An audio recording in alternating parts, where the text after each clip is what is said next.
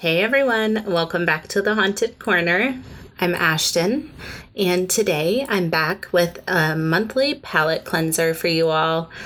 The spin off of the podcast called Humor Me This. This is where I track down some news headlines that have got, grabbed my attention over, over the last few months, um, stories that are interesting, maybe some follow ups on some previous cases. Who knows? So that's what we're going to get into today, and I hope you're ready for it. Up first, this article came from the USA Today. You've probably heard about this story in your news feed, probably saw it floating around the interwebs. This one, this article is written by George Petras and Janet Loehrke from the USA Today. It reads, quote, The disappearance of pioneering aviator Amelia Earhart, so famous she could have been the Taylor Swift of her era, has captivated aviation fans and history buffs for 86 years. Now, her missing plane may have been found deep in the Pacific. Deep Sea Vision, a marine robotics company in South Carolina, says undersea scans produced a blurry sonar image that may be Earhart's Lockheed 10E Electra. Earhart, who was sometimes called Lady Lindy after Charles Lindbergh, was piloting the twin engine aircraft in her attempt to become the first woman to fly around the world. Tony Romeo, Deep Sea Vision CEO, said the image appears to be that of a plane on the seafloor about 100 miles from Howland Island. As we remember, Earhart and her navigator, Fred Noonan, were heading for the island when they disappeared in July of 1937. The aircraft is at a depth of about 16,400 feet. By comparison, the Titanic is located at a depth of about 12,500 feet. Deep Sea Vision said the 16 member crew used an advanced underwater drone to scan more than 5,200 square miles of ocean floor in search of the aircraft. The sonar images have intrigued archaeologists, while others remain skeptical. Romeo plans another undersea visit to gather more visual evidence, but a date has not been set. So stay tuned for that. You know that I will be providing an update when I have one. Up next, this article popped up in my news feed because it's happening in my state. This one hits pretty close to home. I've covered this location on a previous episode as well, back in the early days of the podcast. This article is from CPR News and it is titled Stanley Hotel in Estes Park Inspiration for The Shining is being sold to an Arizona nonprofit. The article reads, quote, The iconic Stanley Hotel in Estes Park is about to get a new owner. John Cullen, whose Grand Heritage Hotel Group has owned the property since buying it out of bankruptcy in the 1990s, told the Colorado Economic De- Development Commission that he is selling the hotel. The Stanley is best known as the inspiration for The Shining, Stephen King's classic horror novel that was made into a film starring Jack Nicholson. These Financial details of the deal are murky. The buyer is Community Finance Corporation, an Arizona based nonprofit that works with governments to build and maintain real estate projects. The group intends to issue as much as $475 million in bonds to purchase the property, pay off existing debt, renovate the hotel, and build the long awaited Stanley Film Center. The new owners plans to use the property's revenues to pay off all that new debt.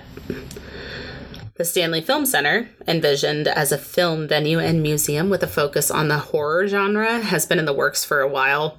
The project was approved for state funding in 2015 under Colorado's Regional Tourism Act, which was a state program created in 2009 to attract out of state visitors following the recession brought on by the housing crisis.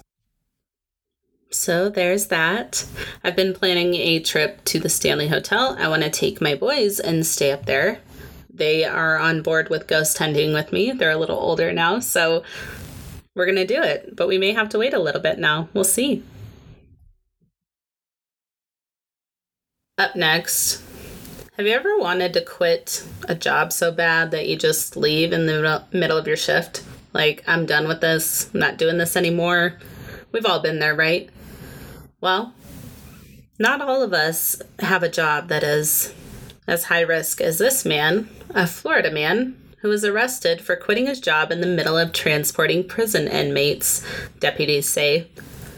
This article is from Fox 35 Orlando because of course it is. And it reads, quote, An Orlando man was arrested after he drove a van full of prison, prison inmates off course and refused to stop while traveling in North Carolina, deputies say. On Tuesday around 9 a.m., deputies received a call to be on the lookout for an inmate transport van traveling on I 40 in Statesville, North Carolina. The caller was the owner of the inmate transport company and reported the driver was off course and refusing to return the van. The driver, Joshua James Pinkwit, had four inmates in the locked car- cargo area of the van. Another employee was traveling in the van with the man who was texting the transport company owner, the owner of the transport company. He told the owner that he was quitting his job in the middle of the trip and refused to stop at the intended destination for the prisoners. Deputies stopped the van at I 40 and learned he was sus- supposed to stop at a location in Hickory with the inmates but refused to stop. The man was charged with five counts of felony second degree kidnapping and felony larceny by an employee. So, yikes.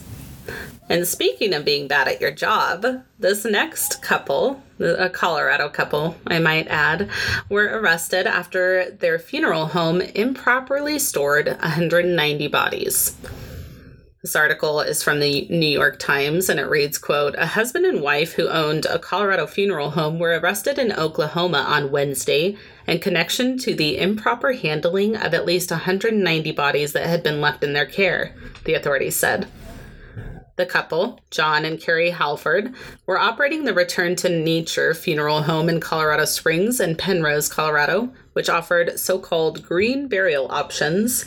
The, surface, the services advertised on the business's website featured burials without chemicals or concrete vaults, which included placing bodies in biodegradable caskets, baskets, shroud, or even, quote, nothing at all. The Hallfords were arrested in Wagoner, Oklahoma. They had not been formally charged, but were held on suspicion of committing abuse of a corpse, theft, money laundering, and forgery.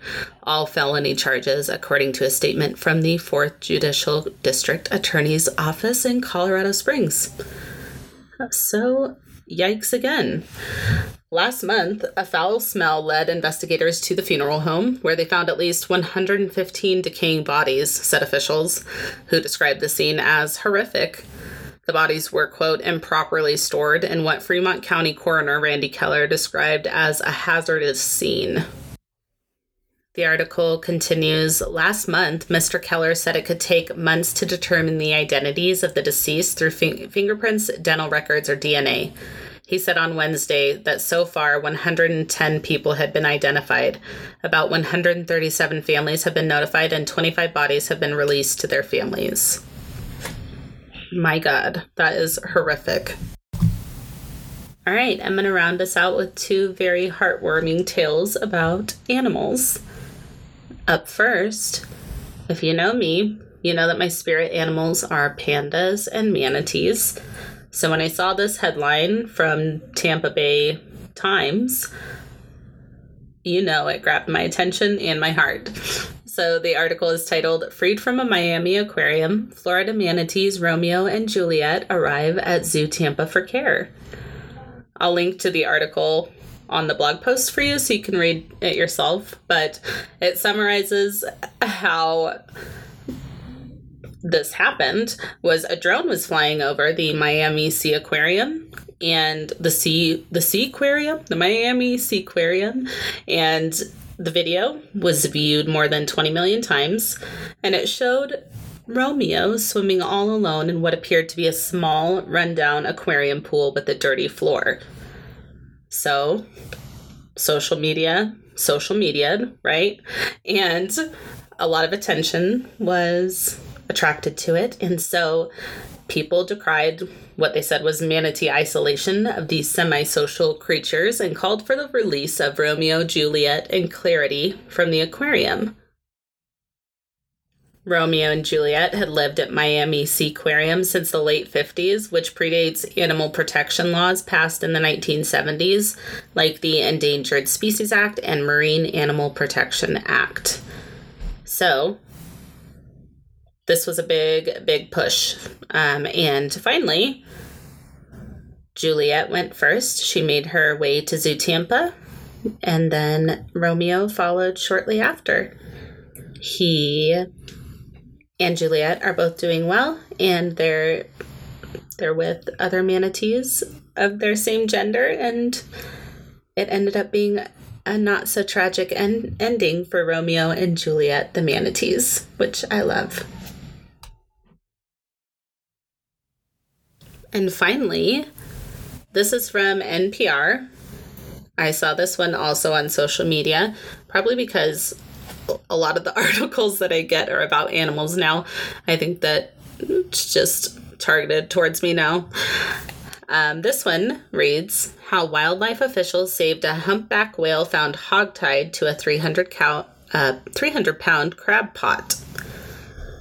This says wildlife officials successfully rescued a humpback whale after it was discovered entangled in a web of crabbing gear at and at risk of dying, the National Park Service said. A pair of residents first spotted the whale on October 10th off the coast of Gustavus, Alaska, surrounded by Glacier Bay National Park. It's bordered by the so called Icy Strait, a popular ocean feeding ground for humpback whales in the spring, summer, and fall. But this particular whale wasn't feeding. It was seen trailing two buoys, making unusual sounds and having trouble moving freely, according to an account of the rescue from the Park Service. When park staff were able to assess the situation from a boat, they found a heavy fishing line winding from the whale's mouth to its tail, ending in a glob of tangled lines at its tail. Janet Neilson, who is a whale biologist with the NPS, and her colleagues called the owners of the crabbing gear, who confirmed that a 300 pound crab pot had gone missing, along with 450 feet of heavy line. The whale had likely been t- entangled for about three days. So they jumped into action. NOAA had a team of trained experts assembled by the following mo- morning. In a stroke of good luck, a few of the rescuers were able to spot the whale and its trailing buoys while flying in from Juneau, Alaska. The whale had managed to travel about a mile from where it was spotted the day before. So, at first, the whale tried to evade the rescuers, of course, but eventually it calmed down and the rescuers were able to start cutting the lines with handled cutting equipment and they would do this as the whale would come up to the surface for 30 second 30 second chunks in roughly 9 minute intervals 7 hours later they cut the last line and the whale was free so that's another good heartwarming story for your Thursday. And that's going to do it for this month's episode of Humor Me This.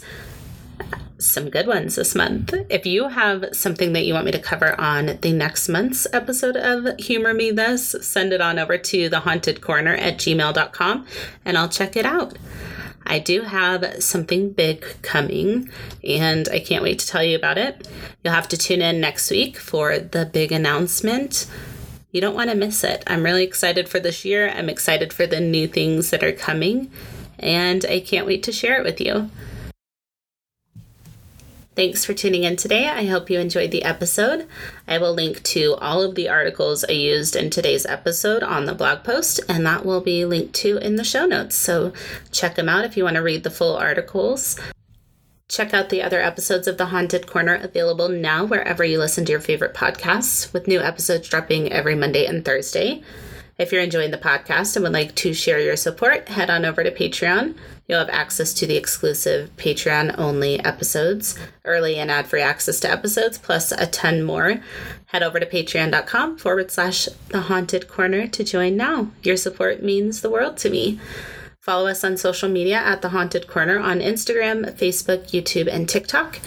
If you're enjoying the podcast, be sure to tell a friend. And if you have a case suggestion or a correction to share, please send it to thehauntedcorner at gmail.com or submit it through the website. Until next time, be kind and take care of yourselves, and we'll see you soon. Bye.